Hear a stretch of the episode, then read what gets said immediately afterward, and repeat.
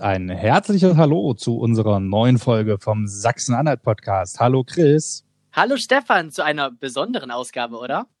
Genau, bei mir steht schon ein kleiner Sekt. Hast du da auch ein Sektchen hingestellt? Kindersekt naja, natürlich. Ja, Kindersekt. Na, eigentlich bleibe ich jetzt heute mal beim Wasser, zu, zur Ausnahme des Tages, okay.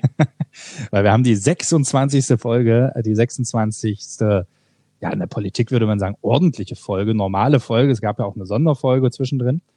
Äh, halbes Jahr Sachsen-Anhalt-Podcast, jetzt am Stück diese Staffel mit vielen, vielen interessanten Leuten. Also ich habe jedes Gespräch genossen und freue mich auch auf die vielen, die da noch kommen.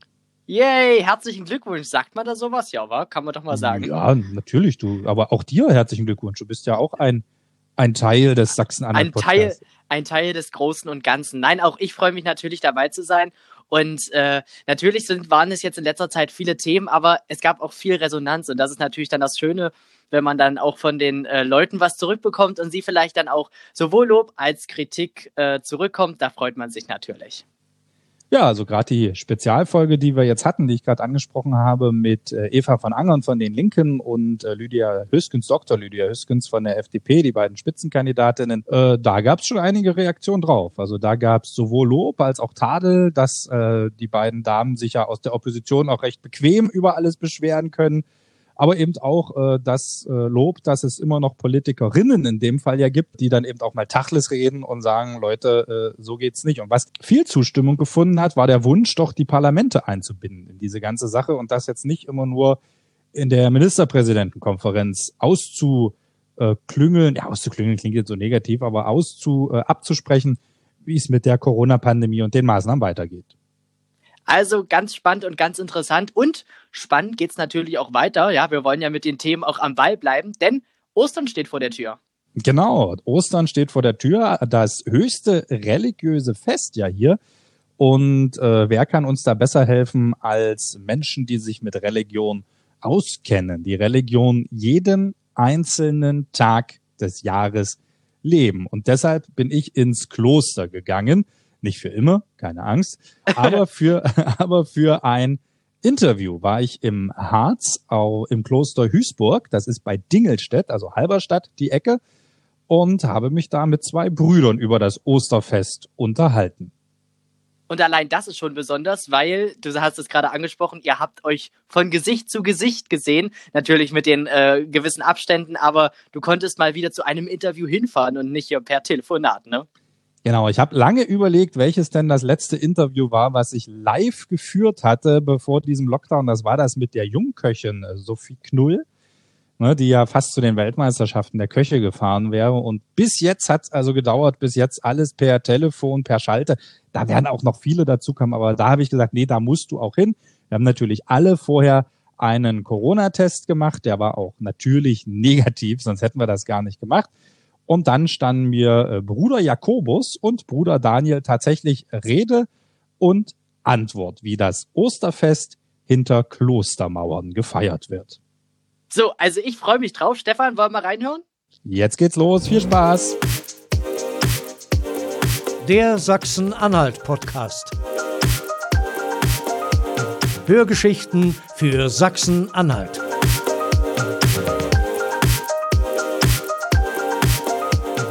Und schon sind wir mitten im Kloster, in der Halle. Ja, ich glaube, ansonsten würde man Besprechungsraum zu sagen, aber das wird diesem Raum nicht gerecht. Der ist viel schöner, es ist fast eine Bibliothek, viele alte Bücher stehen hier, ein großer Tisch mit schweren Stühlen. Und an dem sitze ich jetzt mit dem Bruder Jakobus und dem Bruder Daniel. Hallo. Hallo. Hallo. Das Wort Ostern und das Wort Kloster, das besteht ja so fast aus denselben Buchstaben, also zumindest so demselben Wortstamm, der da so drin steckt. Ist das so gewollt? Hat es was miteinander zu tun oder ist es Zufall? Also es ist richtig, dass es sich so sogar reimt aufeinander, kann man gut verwenden zusammen, aber wortstammmäßig hat nichts miteinander zu tun. Es ist so, dass das Wort Kloster von Klausur abgeleitet ist, das Geschlossene. Und das Wort Ostern äh, ist praktisch hier im deutschsprachigen Bereich, ersetzt äh, das äh, Wort Pascale, also ähm, Triduum Pascale, also die österliche Zeit. Äh, oder wenn Sie in ein anderes Land gehen, also Pâques in Frankreich zum Beispiel. Aber hier in Deutschland hat sich das Ostern festgelegt, was aber eigentlich etwas mit einer äh, hier verehrten Gottheit zu tun hat. Also die Ostara äh, ist da eigentlich namengebend für. Okay, jetzt steht ja Ostern kurz vor der Tür. Ich glaube, uns allen hier am Tisch ist zumindest die Ostergeschichte bekannt, aber vielleicht dem einen oder anderen Hörer nicht. Oder falls das jetzt Aliens in zweihundert Jahren gerade abhören und sich wundern, was, worüber reden die überhaupt, vielleicht können wir die ganz kurz nochmal zusammenfassen. Was ist wann passiert in der Ostergeschichte? Wer möchte, Bruder Daniel? Oder ähm, doch Jakobus? Ja, so heute, äh, Ostern ist für uns ja ein Fest, was über drei Tage geht sozusagen. Es geht das Leben Jesu, ähm, von seiner Geburt, von seinem Wirken her, aber dass er dann an einem zusammenkommt mit seinen Jüngern, an einem Tag äh, in Jerusalem, wo er dann ein Abendmahl hält, das beginnt, äh, der gedenken wir am Gründonnerstag, und nach diesem, auch in dem Rahmen des Mahles, eine Fußwaschung vollzieht mit seinen Jüngern, also einen Dienst tut an seinen Jüngern, und sie auffordert, das auch einander zu tun, als Ausdruck äh, gegenseitiger Wertschätzung und auch ja, Dienstbereitschaft am anderen. Und danach eben äh, die Gefangennahme, der Verrat, weil sie gehen in einen, äh, in einen Garten, dort zu beten, und dort werden sie eben äh, aufgesucht, und dann wird er gefangen genommen und über Nacht dann äh, ein Gerichtsurteil herbeigeführt, sodass er am Freitag dann ähm, zur Hinrichtung geführt wird. Da gedenken wir am Karfreitag dran, nachmittags um drei Uhr ist das Todesstunde Jesu. Und dann beginnt eine Zeit der, der Grabesruhe. Also es ist ja nach jüdischem Gesetz gewesen, dass der Tag der Sabbat, also unser heutiger Samstag, dass das Ruhetag war, da durfte nichts sein. Aber sie haben ihn vorher noch vom Kreuz abnehmen können und bestatten können. Und am ersten Tag der Woche heißt es, das ist heute unser Sonntag, kommen die Frauen, die aus der Gefolgschaft Jesu sind, aus der Jüngerschaft Jesu sind, an das Grab und wollen dem Leichnam nochmal was Gutes tun. Und dann stellen sie fest, er ist gar nicht mehr da, und erhalten dann die Botschaft, er ist nicht im Tod geblieben. Und das ist sozusagen das, das große Highlight an Ostern sozusagen, oder das der Kern, sein Tod. Und er ist nicht im Tod geblieben, er ist auferstanden, er ist auferweckt worden. Und das ist Grundlage sozusagen unseres christlichen Glaubens. Welche Bedeutung hat Ostern heute noch, vielleicht auch gerade im Jahr zweitausendeinundzwanzig? Was sagt uns das? Hm. Wir leben im Jahr der Pandemie. Nach wie vor sind wir ganz äh, davon ähm, ja, bedrückt, belastet. Es geht vieles gar nicht. Und ähm, Ostern trotzdem als ein Fest zu feiern, zu sagen, also es bleibt nicht bei dem, was bedrückend ist, was belastend ist, was Leben verhindert, sondern es, dieses kann, Fest kann Anlass sein, ähm, darauf zu hoffen, darauf zu vertrauen, dass es auch dann mal weitergeht, dass es Zeiten gibt irgendwann, ja, wir wissen nicht genau wann, aber dass es dann wieder äh, besser ist und dass wir dann wieder auch ein Leben führen können ohne diese Belastungen. Wie, wie läuft es denn hier im Kloster ab, das Osterfest? Ist dann Ostersonntag großes Eiersuchen im Klostergarten, oder? Das vielleicht nicht gerade. Das ähm, mit dem Ostereier sammeln. Es gibt bei uns zwar auch gefärbte Eier dann zum Frühstück, aber ähm, im Ganzen ist es so, dass dieses ähm, Ereignis von Ostern damals heute wiederholt wird. Gründonnerstag mit dem Abendmahlsgottesdienst eben. Karfreitag mit der Passionsliturgie, geprägt durch das Leiden und Sterben Jesu, was im Gottesdienst dann nachvollzogen wird. Und dann Ostern eben der Ostermorgen als Zeit der Auferstehung. Morgens früh um sechs Uhr ist dann bei uns der feierliche Auferstehungsgottesdienst. Wenn Sie jetzt im ja, Supermarkt unterwegs sind oder äh, irgendwo in einer Innenstadt und Sie sehen so diese ganzen Osterdekorationen, Häschen, Kükchen, bunt bemalte Eier, nervt Sie das oder äh, sagen Sie dann, um Gottes Willen, was hat man nur aus dem Osterfest gemacht?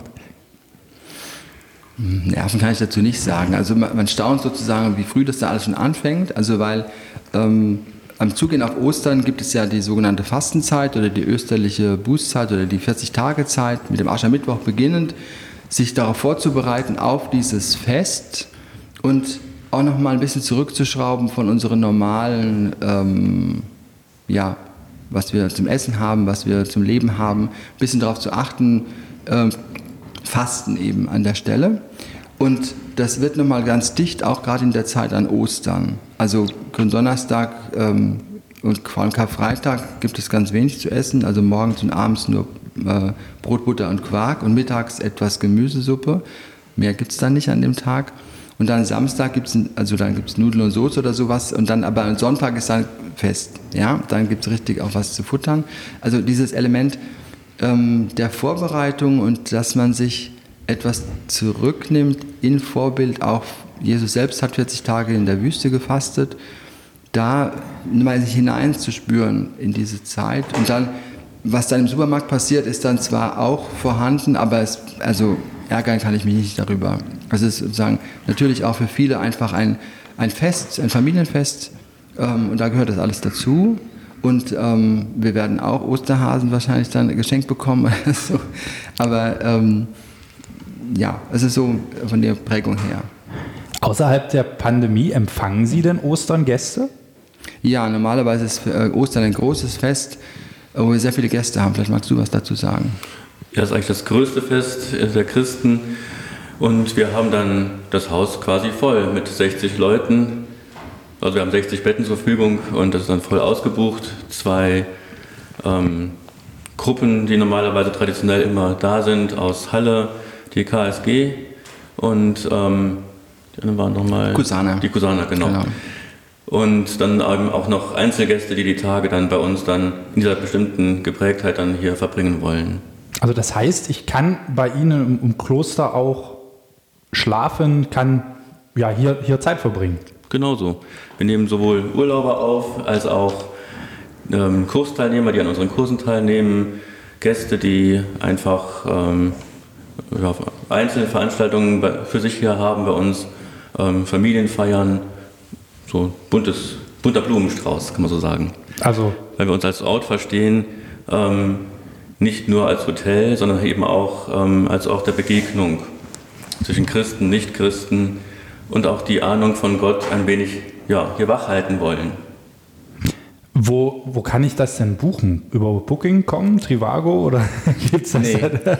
Das geht nur über unsere Homepage beziehungsweise über dann äh, Telefon und äh, Briefpost. Ja. Gut, die Homepage packen wir unten mit in die äh, Shownotes, dann Perfekt. Könnt ihr gerne auch mal mit reingucken und äh, schauen, was hier auf dem Kloster, im Kloster Huysburg äh, sonst so alles passiert. Jetzt hab, haben Sie es ja gerade schon gesagt, Ostern ist eigentlich das bedeutendste Fest der Kirche.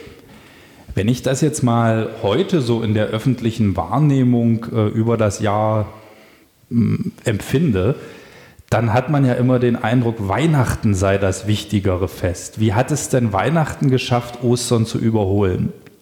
Weihnachten ähm, hat natürlich ganz viel ähm, Ansprechendes, also diese, das Kind in der Krippe und ähm, die Zusammenhänge, die sich auch als Brauchtum entwickelt haben, das äh, Fest der Geschenke, der Familie, das ist einfach, hat eine gewisse Eigendynamik bekommen und äh, der christliche Hintergrund ist auch noch in vielen präsent, ähm, aber gerade Ostern, wo es etwas herber zugeht zunächst mal, also dieses Gründonnerstag, Karfreitag, das ist ja nicht, ähm, ja, ist ja nicht gemütlich, was da gefeiert wird. Und Ostern selber nochmal als Fest, klar, das ist dann eine eigene Prägung. Aber also es hat nicht dieses ähm, an, ansprechend Anheimelnde vielleicht, was Weihnachten stärker hat als Ostern. Und, und dann ist ja noch in der kalten Jahreszeit und das, die Feier des Lichtes, das lässt sich auch einfach auch von vielen Menschen, glaube ich, leichter nachvollziehen als, wie gesagt, dieses Ostergeschehen. Heute würde man sagen, es lässt sich besser vermarkten. Ja, jetzt, ja, ich glaube, das hört sich gut so an, ja. Jetzt leben Sie im Kloster. Wenn man äh, ansonsten mit Klöstern in Verbindung tritt, ist das ja meistens über irgendwelche Filme oder Medien.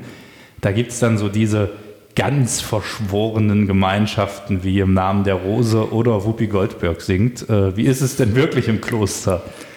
Mm, Gemeinschaft haben Sie schon benannt, also verschworen würden wir es nicht direkt dazu nennen wollen, aber Gemeinschaft, also einzelne Menschen fühlen sich berufen, angesprochen von Gott für eine Lebensführung, die sehr auf ihn hin orientiert ist, aber das eben eine Gemeinschaft zu tun. Und es gibt ähm, ja, das Mönchtum als eine Möglichkeit, das dann so zu leben. Und wir hier ja als Gemeinschaft, also es ist ganz viel Alltag, was viele Leute sich nicht dazu vorstellen können. Also wir spülen auch und wir haben uns dann äh, einzelne Zimmer, also die, ähm, ja, was, was ich gerne vergleiche mit dem, was Familien auch sowieso zu Hause haben. Aber was vielleicht prägend ist, was ungewöhnlich ist, ist, dass dann wir fünfmal am Tag in der Kirche zum Gebet zusammenkommen und ähm, dort von der, von der Prägung her der Gebete es auch eher eine ernste, eine ernste Atmosphäre hat. Und äh, wenn Menschen uns, glaube ich, nur in der Kirche wahrnehmen, ähm, ist es, glaube ich, dann äh, ist nur ein Teil unserer Wirklichkeit. Aber ja, wir sind sehr gerne gastfreundlich. Also das, die Kirche ist immer offen, alle Menschen können zu den Gebetszeiten kommen. Ähm, und eben das Haus ist uns auch wichtig, Gastfreundschaft äh, ist uns schon in die Regel geschrieben. Also Benedikt von Nursia hat diese Regel geschrieben vor eintausendfünfhundert Jahren, nach der wir leben. Und Ähm, da ist die Gastfreundschaft auch schon ein wichtiges Element, weil eben ähm, wir im Gast auch als, als geistliche Aufgabe das auch sehen, den wir empfangen. Aber gesungen wird auch? Gesungen? Ja, klar. Ganz viele unserer Gebetszeiten sind gesungen. Was sonst immer noch für Klöster spricht, ist ja so ein bisschen das Mysteriöse, viele geheime Räume, in denen Dokumente lagern, die niemand sehen darf, außer die Mönche selbst. Wie viele dieser Räume gibt es hier? ähm, wir haben keine dieser geheimen Räume. Also, wir haben natürlich, also ähm, zu unserer Lebensform gehört dazu, dass wir also ein, in einem abgeschlossenen Bereich leben. Also wo wir jetzt hier sitzen, das ist normalerweise unser Lebensbereich, wo, mal, wo keine Gäste hinkommen. Ja, weil wir sagen, das ist der abgeschlossene Bereich, wo es auch ein Stück Rückzugsmöglichkeiten geben muss. Ähm, Das ist vielleicht dann merkwürdig. Und dann auch die Klosterpforte, die haben wir vorhin durchschritten, dieser, diese Schwelle von innen und außen, dass das auch wichtig ist. Aber gleichzeitig haben wir natürlich auch Mitarbeiterinnen und Mitarbeiter, die natürlich auch hier in dem Bereich auch mit dabei sind. Und deshalb entsteht dann dieser, da ist die Klosterpforte, huhu, und äh, sie ziehen sich zurück in ihre Räume und wer weiß, was da noch alles ist. Kann ich alles gut verstehen. Aber ähm, es ist ja auch so, dass in Privatwohnungen hat man ja auch seinen privaten Bereich. Und man zeigt nicht direkt im ersten Besuch das Schlafzimmer zum Beispiel, sondern würde äh, andere Bereiche dann vorziehen. Aber Sie dürfen auch jederzeit raus. Also es ist jetzt nicht, dass Sie äh, hier in Anführungsstrichen gefangen sind, sondern wenn Sie sagen, ach, ich fahre jetzt mal nach Halberstadt ins Kino, dann geht nicht, oder? Das geht schon auch mal, natürlich. ähm, das muss ja abgesprochen werden einfach und normal ist es kein Problem. Ja, ja. Und natürlich auch, wenn ich mal einkaufen gehe, dann sage ich morgens in der Tagesbesprechung, ich muss mal noch zur Besorgung in die Stadt oder so. Und dann ähm, ist das ja kein Problem. Also Transparenz ist ein wichtiges Element. Also ähm, dass wir, ähm, ja, sonst ist Gemeinschaftsleben, glaube ich, ganz schwierig. Ja, das gilt aber auch in der Familie. Genau, das ist der Vergleich. Und natürlich, ähm, Benedikt schreibt schon, dass also dem Gottesdienst nichts vorgezogen sein soll. Also wir organisieren unser Leben normalerweise so, dass es rund um die Gebetszeiten herum ist. Aber es kann natürlich auch mal sein, dass man einen auswärtigen Termin hat, wo man dann nicht zur Gebetszeit hier ist. Das ist auch drin. Aber auch das sozusagen zu planen, dass nicht alle gleichzeitig weg sind zum Beispiel. Das, das obliegt wem? Wer hat, hält die Fäden in der Hand? Wer weiß immer, wer wann wo ist? Also wir werden nicht überwacht in dem Sinne, aber sag du was dazu. Wir sind da... Entschuldigung. Wir sind ja auch nur eine kleine Gemeinschaft von sechs Brüdern und ähm, insofern sind die Absprachen auf kurzem Wege möglich, sag ich mal so. Und, mhm. ähm, unser Bruder Antonius ist als Oberer der Gemeinschaft dann äh, für die Abwesenheiten vor allem zuständig. Sind es jetzt größere Abwesenheiten, müssten wir den Abt in Trier nochmal kontaktieren unter Umständen. Aber ähm, im Grunde wird das alles hier vor Ort geregelt und es ist wie in einer Familie.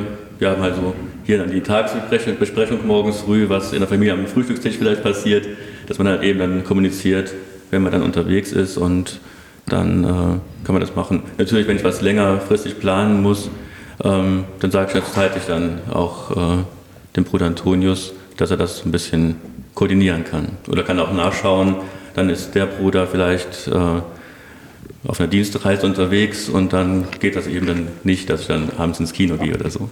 Okay. Ja. Aber die Idee ist schon sozusagen, dass der Prior, also Bruder Antonius, ähm, praktisch bei dem die, die Informationen zusammenlaufen. Auf alle Fälle. Also der weiß normalerweise Bescheid, was dann gerade dran ist. Und dass es halt eine Jahresplanung gibt, dass wir dann hier eine Wochenkonferenz haben und so, das ist alles ganz wichtig als Kommunikationsorte, so wie du schon gesagt hast. Aber wie, wie, wie eben schon gesagt, das ist ja jetzt nichts Fremdes, genau. Wenn man sich mit seinen Freunden, seiner Familie abstimmt, wann bist du im Urlaub und wann ich oder genau. Mit Kollegen, ne, macht man das ja auch, dass nicht alle zeitgleich im Urlaub sind und dann ist alles, liegt alles genau. brach. Und natürlich sind wir auch, du hast schon gesagt, Daniel, also dass wir zu sechs, ist es auch überschaubarer. Aber wir, wir gehören zur Abtei Sankt Matthias in Trier und da sind wir zeitweise sehr viel mehr gewesen. Dort leben zurzeit elf Brüder, aber also vor zehn Jahren, da waren wir zeitweise über zwanzig gewesen. Und dann ist natürlich solche Absprache nochmal sehr viel wichtiger, dass da die Transparenz auch möglich ist. Wenn jetzt jemand zum Beispiel diesen Podcast hört oder sagt sich früh beim Frühstücken, Mensch, Kloster wäre doch mal was. Dann kommt der her, klopft an die Tür und ist dabei, oder? Also Menschen, die sozusagen mit dem Koffer in der Hand vor der Tür stehen, da sind wir immer ein bisschen vorsichtig. Aber ähm, die normalen Kontaktmöglichkeiten, also E-Mail oder Telefon, mal einfach zu, also einen Brief zu schreiben. Also diese Lebensform spricht mich an, äh, es wird mich gern, wird gerne mal vorbeikommen. Das ist durchaus möglich und gern, ähm, gern genommen, also gern... Ähm, willkommen geheißen. Ja. Und dann unterhält man sich und dann ja. kann man diese Laufbahn sozusagen einschlagen. Genau. genau. Das ist so ein, ein erster Kontakt dann und dann eben, ähm, wenn jemand intensiv sich interessiert, dann eben zu gucken, wie kann ein Einstieg hier möglich sein, ähm, wie können erste Kontakte möglich sein und so und so weiter. Also das ist so ein stufenweises Hineinwachsen ist es dann, wenn es dann äh, eben auf beiden Seiten eben zu einem gemeinsamen Weg kommt. Dann letzte Frage, was haben Sie vor Ihrem Leben als Mönch gemacht? Fang du an. Okay. Ich war, ähm, oder habe eine Ausbildung zum Bürokaufmann gemacht, in einem Zeitung, bei einer Tageszeitung und äh, das war so mein Beruf dann als Bürokaufmann. Ich bin also vor ziemlich langer Zeit schon eingetreten, das heißt, ich war sehr jung noch gewesen, habe vor meinem Eintritt habe ich eine handwerkliche Ausbildung gemacht. Als äh, Paramentensticker. Also Textil war ich sehr interessiert und habe dann da so eine Ausbildung gemacht zum Handsticker. Und habe dann da zwei Jahre diese Ausbildung gemacht und danach bin ich eingetreten. Und behält man seinen Beruf so ein Stück weit bei? Also das heißt, Sie sind jetzt immer noch dabei, äh, handwerklich zu arbeiten und Sie sitzen mit im Büro, oder? Nein, es ist so, dass... Ähm, ähm, Ich war dann vierundzwanzig, als ich dann nach dem Noviziat, das ist dieses, ein Teil dieses Hineinwachsens, und dann äh, eigentlich eine Empfehlung meiner Brüder dann zu sagen, also ja, du bist ja noch jung, vielleicht noch mal ein Stück weitere Ausbildung gemacht. Und ich habe dann Kunstgeschichte studiert, Archäologie und Theologie und habe dann da verschiedene Abschlüsse auch gemacht, habe zeitweise im Museum auch gearbeitet in Trier. Und dann äh, bin ich nach hier gewechselt. Und da war aber schon klar, dass wenn ich hierher komme, ich in den Gästebereich gehe. Und heute bin ich äh, geistlicher Leiter des Gästehauses hier und äh, habe dazu auch noch verschiedene Fortbildungen gemacht, sodass ich da auch im geistlichen Bereich eben arbeiten kann. Bei mir war es dann so, dass ich nach dem Noviziat ähm, auch dann ja, schauen musste, was für Aufgaben übernimmt man im Kloster. Und ähm, da war dann für mich dann so eigentlich naheliegend, im Klosterladen einzusteigen. Als Bürokaufmann hat man ja auch so da gewisse Fähigkeiten im kaufmännischen Bereich und mit Menschen arbeiten war immer auch immer für mich eine wichtige ähm, Sache, sag ich mal so, die ich gerne gemacht habe. War dann siebzehn Jahre im Klosterladen, habe dann zwei Jahre später auch in Trier den Gästeempfang übernommen oder mitgearbeitet im Gästeempfang als Gästebruder und ähm, dann als ich dann vor zwei Jahren hier nach die Huysburg kam, dann auch ähm, hier als Gästebruder mit dabei bin. Ich habe dann noch verschiedene Zusatzausbildungen gemacht zum Gestaltberater, um halt eben auch da in der Begleitung von Menschen da äh, behilflich sein zu können. Vielleicht noch als Ergänzung dazu, als wir nach unseren Berufen gefragt, es ist ja wichtig, dass wir einen Lebensunterhalt haben. Wir werden ja nicht dafür irgendwie bezahlt, dass es uns gibt, sondern äh, dafür, dass wir auch etwas tun. Und äh, bei uns ist eben so, dass vor allem hier der Gästebereich, aber auch die Seelsorge in der Pfarrei, die hier dazu gehört, sind Elemente, die wir im Auftrag des Bistums Magdeburg hier tun und äh, dafür eben auch Gehälter dann erhalten. Und das ist unsere Lebensgrundlage heute. Also eigentlich fast ein ganz normaler Job in einer fast ganz normalen Familie, wenn man das so heute mal zusammenfassen möchte. Genau, und wobei wir halt, du hast am Anfang schon gesagt, dieses Element, dass wir Gott in den Mittelpunkt stellen, Christus in den Mittelpunkt stellen und da eben auch ähm, dafür einstehen wollen. Das perfekte Schlusswort. Ich wünsche Ihnen ein frohes Osterfest zwanzig einundzwanzig und ich glaube, wir hören uns im Laufe des Jahres nochmal wieder. Da gibt es noch ganz viel zu erzählen über Sie und über die Huysburg. Gerne. Danke. Ja, auch für Sie ein frohes Osterfest. Sie hörten den Sachsen-Anhalt-Podcast. Hörgeschichten für Sachsen-Anhalt.